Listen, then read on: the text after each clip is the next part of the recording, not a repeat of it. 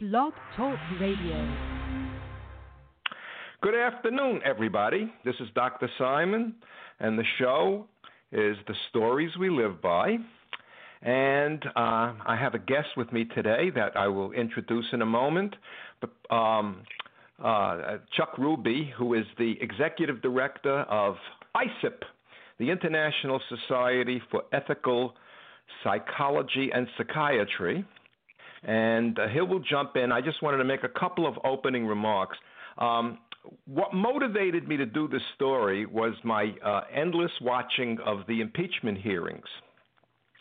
And um, at one point, I really got frightened. Um, what happened was a discussion concerning exactly who um, attacked the election in the United States was it Russia or was it the Ukraine?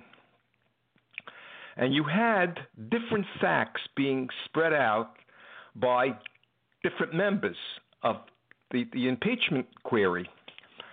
And this is incredibly important. I'll ignore that. Somebody's trying to reach me. Uh, and this is incredibly important. Um, so let me define a couple of terms. A fact is something in evidence, that is, something we learn through our senses. Um, a good scientist make, learns how to make observations about the world around them.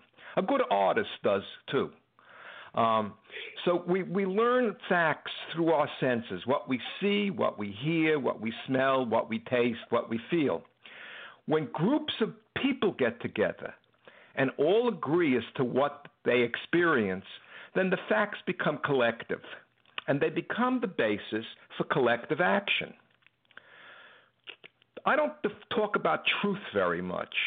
I use truth in the sense of am I telling the truth, whether it's a fact or some kind of a moral statement. Um, is it what I really believe? Is it what I really experienced? Is it what somebody is telling me? What they believe? rather than something they're making up. Truth is the opposite of lie. A lie is when we have a reason for saying something. We know it's not factual. We know what we believe uh, about something is not moral or moral. But we say it anyway because it serves our interest in some way.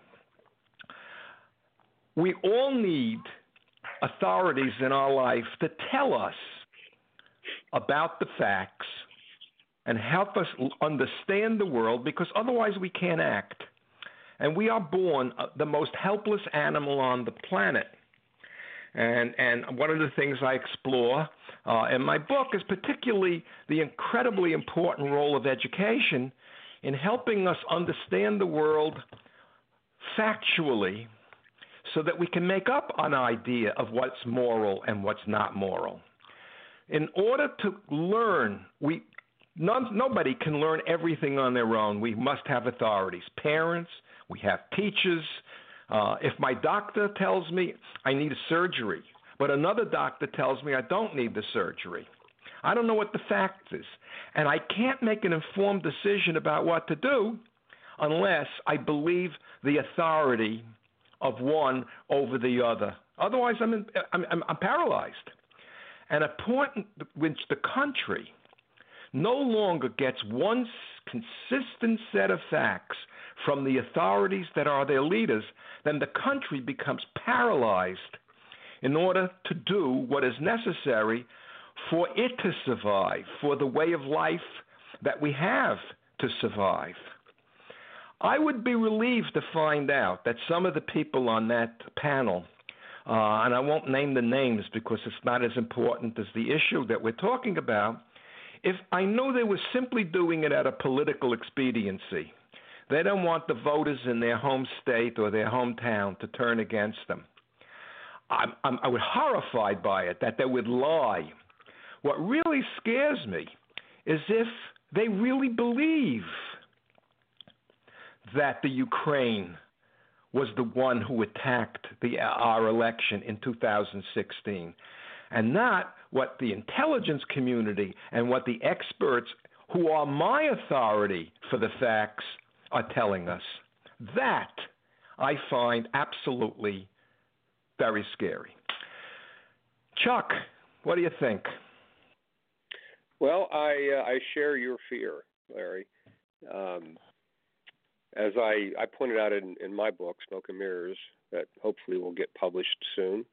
Um, I think that what is happening is that we have uh, people use one of two different standards for deciding what that truth is.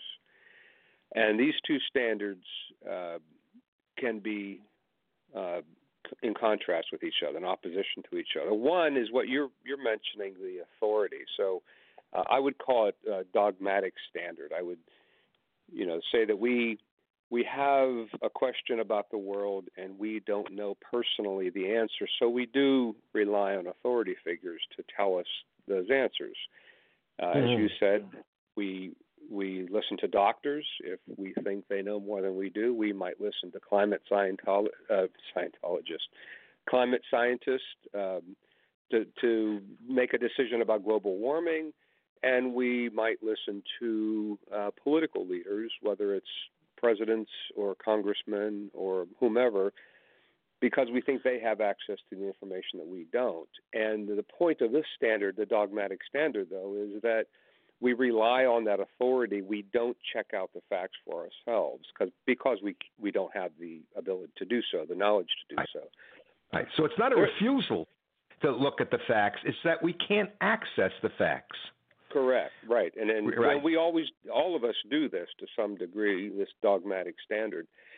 Um, the other standard is a scientific standard, I would call it. It's more of an empirical, logically reasoned, critical thinking standard, and with that standard, we we check it out ourselves if we can, and in many situations we can. Uh, we just, and I say we very collectively, um, we just may not have the interest in putting the effort forward into finding out those those uh, facts that we have access to. So we could, even with this issue you're bringing up between the uh, who interfered with the 2016 election, Russia or the Ukraine, we have access to the information, even though we don't have access to the classified parts. But we do have access access to unclassified parts to um, help us come up with a reasoned conclusion, or we could just accept what some authority figure says. And as, as you know, it depends on which authority figure we go to. That, that's uh, that's the key. What's critical. That's what's so critical. Uh, right. And by the way, I, I, I use the word authoritarian and democratic rather than the terms we, you, you were using, although I completely agree that they're the appropriate terms as well. Um, what, what worries me uh, what interests me as a psychologist is what happens when you have an authority who tells you things and then you come to disbelieve the authority. And what are the conditions of disagreeing or disbelieving an authority? How do we develop the capacity to be able to question the facts given to us by any given authority? Uh, and to me, that is where education comes in. Mm-hmm. And common sense. One of the things that uh, I was watching on television, somebody was talking about uh, when a judge uh, charges the jury, he says to them, You need the facts, uh, but you need your common sense and your own background to make a, a clear decision.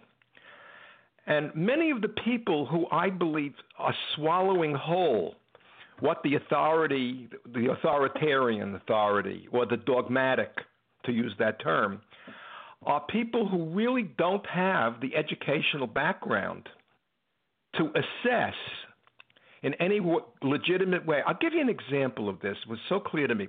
Three years ago, uh, a dishwasher in my house broke, and we didn't know there was a pipe under pressure, leaking water for weeks until one wall collapsed and mushrooms were growing out of the wall. and we discovered that we really had to have the kitchen pulled out and the entire, uh, uh, from the front of the house to the back of the house, on the western side of the house had to be redone.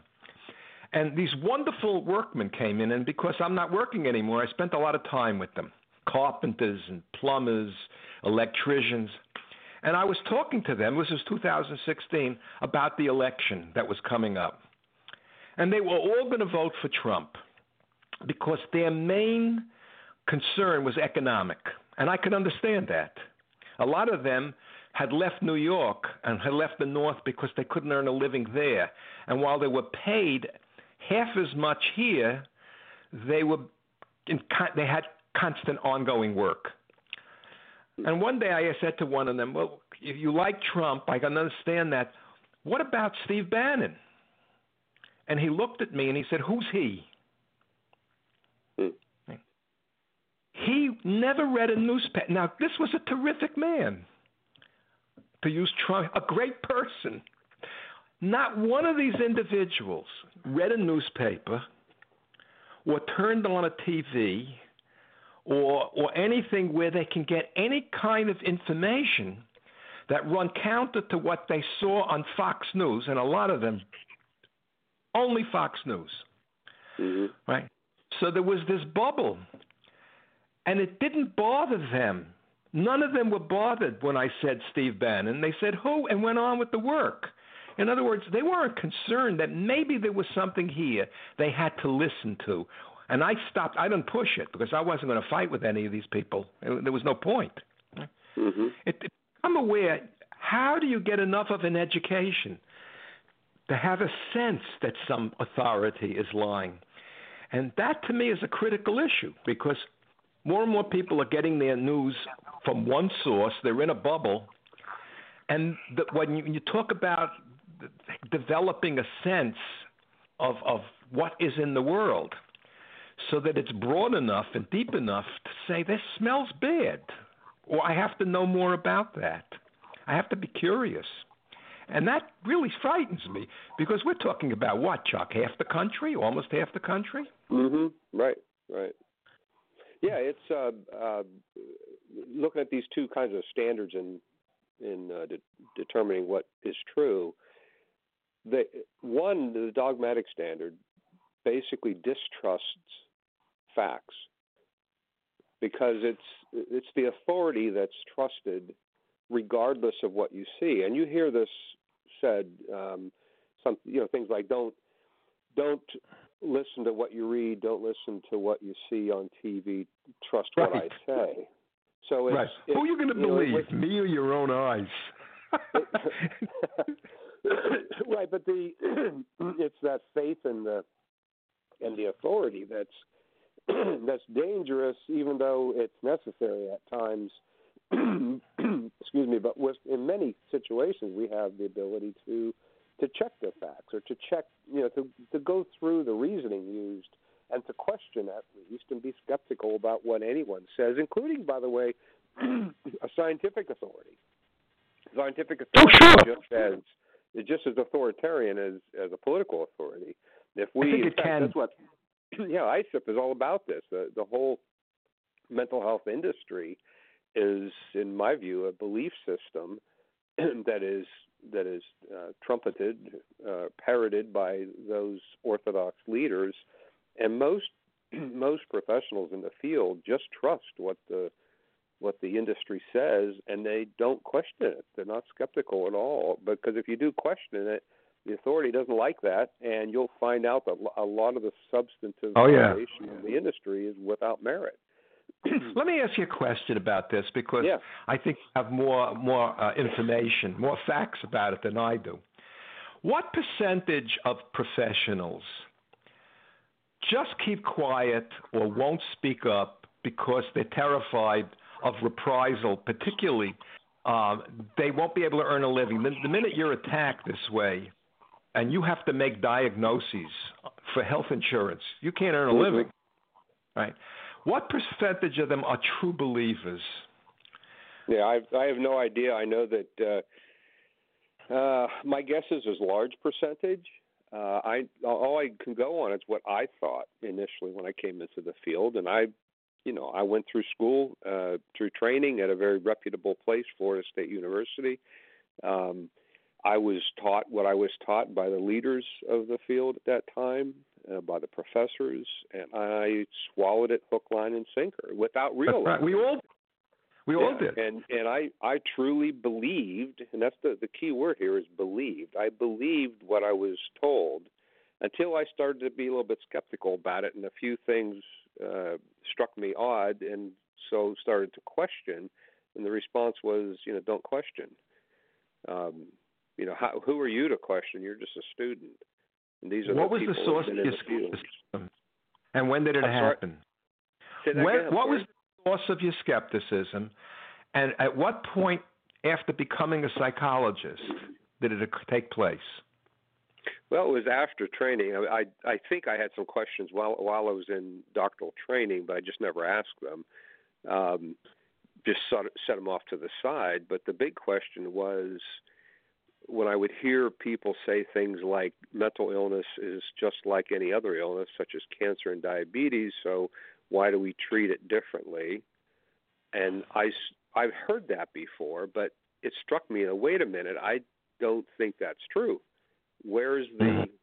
illness foundation of mental illness and that's what led me to starting to question i think it was more when i got into private practice when i actually got into the situations of working one on one with people in their lives that i started Right. to wonder strongly about this and ended up getting involved with ISEPP.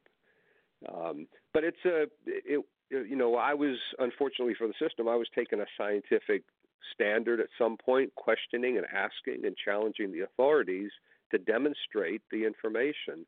Um, if if we are to consider ourselves a, a field of science, and I think psychology is a social science, and when, when an assertion is made, when a theory or a hypothesis is made, those who make the assertion are obligated to provide the evidence, and they haven't done so. And when you're and when asked, they get quite upset about that because there isn't Yes. any evidence. Yes. And you're crazy for having raised the question. Exactly. I mean, that was and that's the always system is turned against us. yes. There are there are many the people proof who have of been the mental illness is questioning the idea of mental illness. You know, it's Yeah. interesting for me. I know exactly when it happened, a ha- an aha moment about it. It was Mhm. 1976, and I was sitting in my office, and I had just started to read Thomas Szasz's book, The Myth of Mental Illness. hmm and two patients in a row canceled. They called and canceled. So I sat and I read almost the entire book. And I sat there going, wow, what is this? Right. It, it was and a that lot of people have not heard that. Right. And when I would try to argue with individuals, I said, read Szasz. And my, the point I always make, it, it's like Szasz's book is treated as um, a, a, a toxic dump. You know it's there, but you don't go close. hmm So some some years later, a very famous psychiatrist wrote a book, a book, an article in one of the popular magazines, attacking Szasz and accusing him of, of having serious mental illness for denying the reality of delusions and hallucinations. hmm And I read it to my students, and I said, he never read the book. I don't think he ever read the book. I don't think he opened the cover. Because when Szasz was denying mental illness, he wasn't denying people hallucinate and have delusions. He was denying the fact that there's no real medical evidence to support the idea Right. that these people are medically sick or medically ill.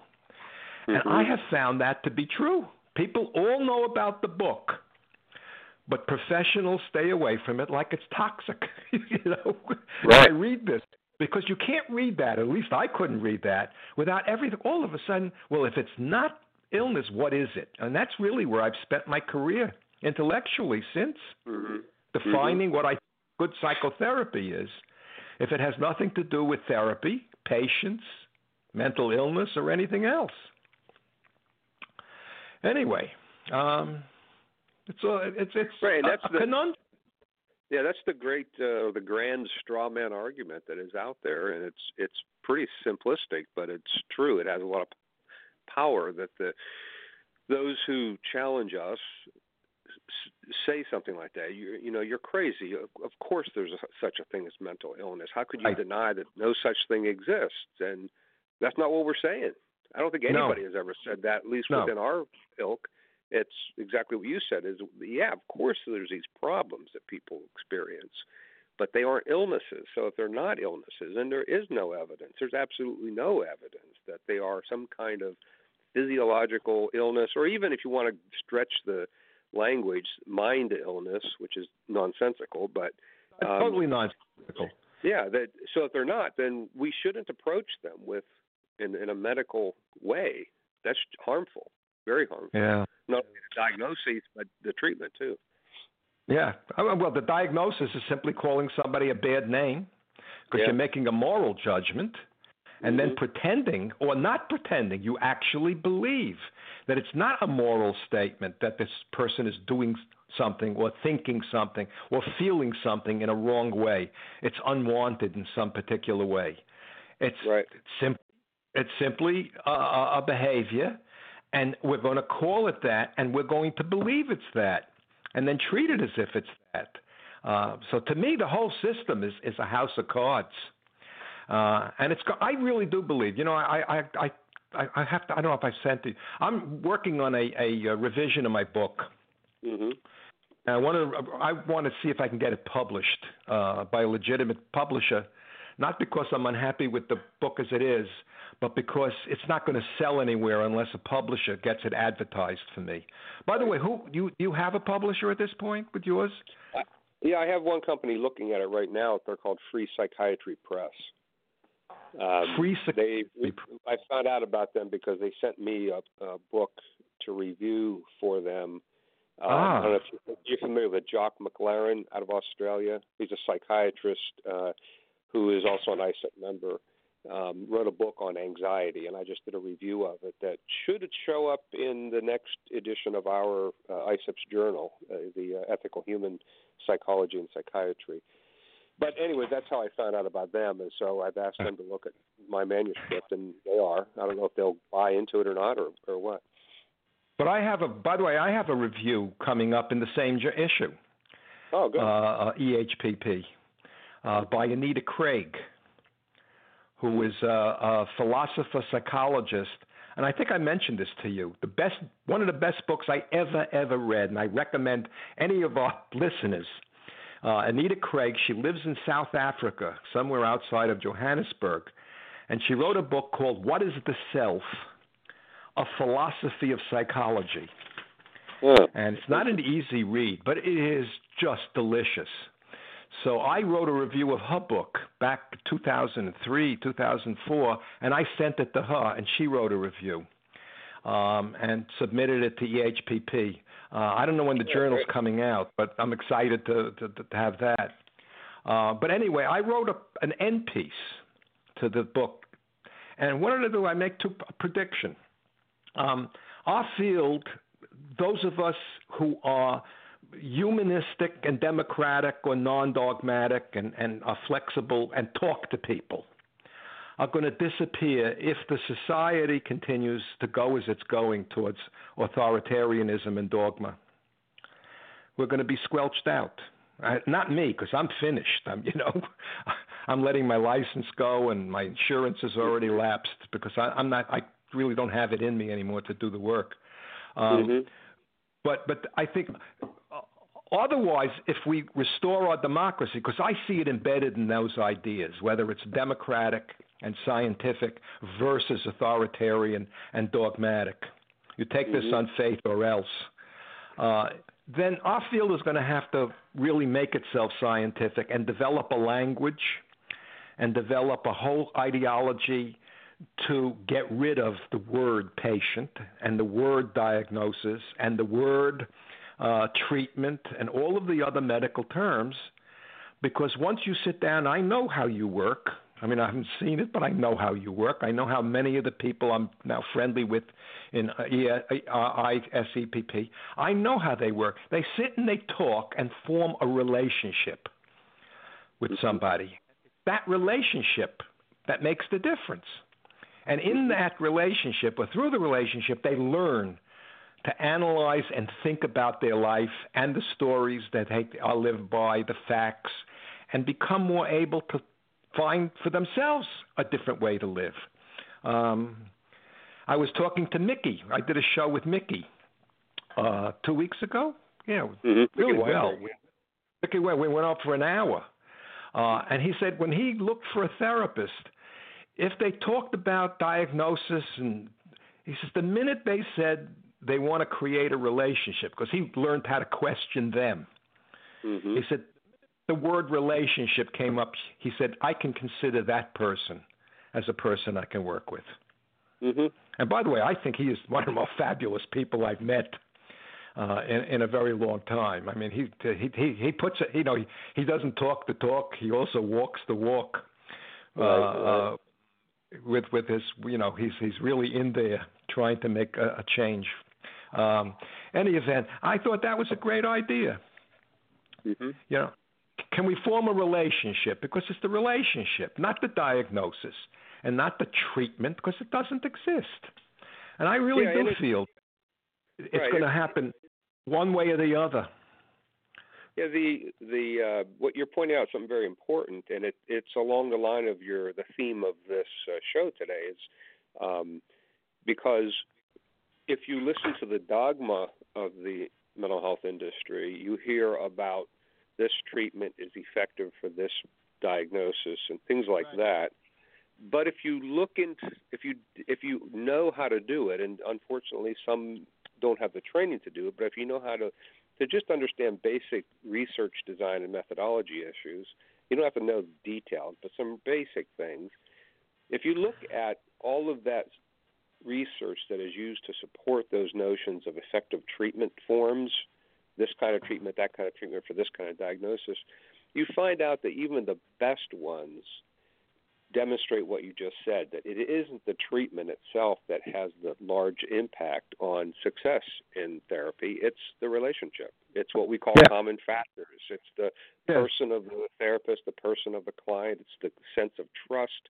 It's a sense of uh, it's actually a placebo phenomenon but that's a good thing in therapy because all that basically means is is if you can develop a faith in the process and you have hope and trust that you'll find a way through these difficulties in your life, then that is helpful in and of itself.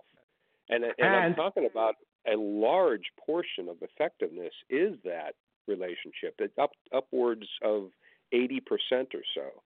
Absolutely. and and cutting across all of the different modalities, treatment modalities, whatever gimmick they put in, because our field now is filled with one gimmick after another, uh, where Mhm. people are trying to find a, a, a, something that really works as a treatment um, uh, uh, to oppose the so-called treatments of, of big pharma, uh, which is now all drugs. I mean, it's just there's going to be a, a, another drug, and I'm watching the ads on television, Chuck.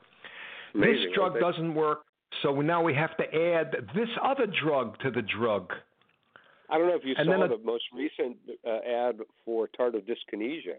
Uh, so, for the listeners, tardive dyskinesia is a uh, uh, Very good. movement problem that you can uh, develop by taking antipsychotics, some other kind of psychiatric drugs, and sometimes it can be permanent; that it doesn't go away. But the pharmaceutical companies know this, and so now they're advertising psychiatric drugs to treat tardive dyskinesia, which is a symptom of psychiatric drug use. Yes, I know. Yeah, Right. don't take you know take those drugs and you get this terrible movement disorder, but we'll give you another one to take care of that. Right. Right. And ultimately, it'll show that it causes worse problems than the original drug. Because when you, Yeah. you know, the brain never likes being messed around with in any significant way. It No, really sure. doesn't. Yeah. you know, my father was suffered from Parkinson's, and they so basically the Parkinson's you don't have enough dopamine in certain areas of the brain responsible for voluntary movement of you know your legs and arms and so forth. And so one of the treatments is a drug called carbidopa or L-dopa, which increases dopamine. But the problem is, is when you increase dopamine in the brain unnaturally like that, then the person starts experiencing hallucinations. So you give them an antipsychotic that reduces the dopamine, and it, you, you're taking these. It's like you know drinking Red Bull and vodka all, all at once. It's do you know a stimulant and a and a and a depressant together Right. is basically what's going on. Yeah. Yeah, yeah, yeah, yeah. it's, I it's, know. It's sham, but it's called it's called treatment, and it's Yes. you know it survives under the. I guess there's there's a huge uh, effort for efficiency in the system. So the shorter, the cheaper, the quicker tends to sell well, best. it's, it's basically economic. I mean, you know, it's it's really the Yeah. economics of it. And and one of the sloppy democracy is a very. What did Winston Churchill say? Democracy is no way for people to live. It's just better than any other way. It's messy. It's it's it's you know it really is messy. You're arguing all the time, but uh, when you put one authority and invest everything unquestioningly in that authority, uh, and, and you don't know what their real motives are, you know. Mm-hmm. Uh, when when when people tell me about they were held down and treated against their will. In fact, uh, I have a granddaughter at, at Dartmouth now who's interested in all of this, and she had worked with uh, autistic kids uh, while she was still in high school. Um, they had an acting program at uh, Stony Brook University, which came out of Vanderbilt. It was the, the, it's sponsored out of Vanderbilt. Uh, so she became interested in this, and she sent me a paper. If you're interested, I'll send it to you. It's very long, and it's written by a brilliant autistic PhD who works in one of the universities about what it felt like to be strapped to a gurney and treated against her will Mm. and how they talk to her and say things like, You don't have a theory of mind, which is, You're not really human. The Right. total dehumanization of, of her by this language and this process. Uh, I'm going to send it to you, whether you're interested or not, because sure, it's such a fabulous article. I mean, a fabulous article. Uh, maybe we could ask her to a conference in the future. Um, br- brilliant, brilliant stuff. I mean, the paper goes on too long because it's filled with perseverations. she says it, says it, and says it, and says it, and says it. But what she says is is gold. Um, okay, listen, it's, I love talking with you, hmm uh, and uh, I think maybe we've been on long enough. Okay. This longer than a tweet. I find that nobody listens to anything anymore unless it's a tweet. 240 words. 40. Yeah, I think uh, you're, I think you're you're correct though. I think that's what I said earlier is that one of the the biggest threats we have is that many people just aren't willing to put much time into discovering and uh, would rather just a- adopt and Yes. take on somebody else's ideas and go with it. Um, that's that's a sad state of affairs. Yes, and and again, I, I go back to we, we need a democracy, and and the founding fathers, who I quote all the time, because they were very good psychologists without knowing it. Uh, going to depend upon what we have in our educational system, because the people who are the angriest and being left behind economically. I was watching uh, are, are people without real education. I was watching a TV show. I don't remember when six truck drivers having a conversation with a reporter about what is going to happen in the next few years because their livelihood is depending upon driving a truck. hmm And now the industry is turning to self driving, a artificial intelligence driving trucks. Mhm. Right. I mean, I have a car now that almost drives itself. Almost drives itself. It'll stay in on the highway. It'll stay in lane. Uh, it won't catch up too close to the car in front of me. hmm If I try to go out of lane, it pushes me back into the lane. I mean, I have to act to defeat what the car wants to do once I put the program on and they will they're terrified. Uh, and, and, and the whole thing is they're being made irrelevant. And I don't think it's a good thing for human beings to be made irrelevant because then somebody's going to come along, uh, like a Trump, and tell them, I have all the answers for you. And without being able to, to, you know, in desperation, they're going to listen, and we're going to go in big, big, big trouble, uh, which I think we already are. All righty. good luck with your book. All right, you too with yours, and I'll let you know what uh, what the publisher says. Please, um, yeah, uh, you wouldn't mind if I sent mine to them, do it, would you? No, go ahead. Um, yeah, I, I fact, wouldn't want to. Yeah, I could. You you can find them online, um, and I could also just send the the gentleman I've been working with a note that you were interested in, um, you know, to be expecting a menu, manuscript from you. Mm-hmm. Okay. Uh, you know, I I found uh, uh, what's his name? I oh never I can't remember anybody's name anymore. Terrible. Um, one ISEPP, and he has one of his sites on his uh, on his uh, email is www.thefutureofmentalhealth.com, and in it there are 100 books listed that question um, in various ways what we've been talking Mm-hmm. about today. Right. And so I've been looking at the publishers, and I found two in England, uh, and I sent them my stuff, but they don't answer. I beg them, Yeah. please let me know you received this, but they they don't even answer. It, it's yeah, just there's there's it's yeah, there's one called Prometheus Press uh, that I've well, they published my first book. Yeah, I, I, they they have not responded to me. I must have contacted them ten times Yeah. in different ways. Well, I gave you Prometheus Press. Yeah. Okay. It came Yeah, from they're, me. they're either not they don't. interested. I don't know if they even exist now because Right. they were swallowed up. No, they, they were independent. I think now they're related to uh, some organization like Dorrance, which is a, a self-publishing organization, Oh, okay. a very expensive self-publishing organization, I might add. It is expensive. Yeah. Yeah, well, I, Book Baby was not expensive. It, you know, I mean, it was eighteen hundred dollars with all the extras, Mhm. uh, and they did a, a, a first-class job. So the problem is that they want me to pay more money for things to make the, to advertise the book. oh, and- right. Yeah. Yeah. Only if this book can get reviewed by you know uh, magazines and and you know I- if I can be called on television to do an interview with about it, and then then then the book sells. Right. Unless, of course, you you you are the son of the president, and the uh, Republican National Committee bought 100,000 copies of his book, Wow. which immediately put it on the bestseller list. Right. Helps to be popular, right? What? Yeah, nobody's going to ever read it. It's just it's trash, but that that doesn't mean anything. A hundred thousand copies of the book they bought. Wow. I don't know what they would do with it. Anyway, it's a pleasure, Chuck. Take care Yeah. You too, Larry. You take care. and have a happy holiday and a healthy holiday. Yes, you too. And safe trip. And okay, and I'm going to end the episode now. And uh, All right. Goodbye. all my listeners, you can uh, when you hope you'll listen now, or you'll listen to the archive, which will be there until who knows when. Take care and goodbye.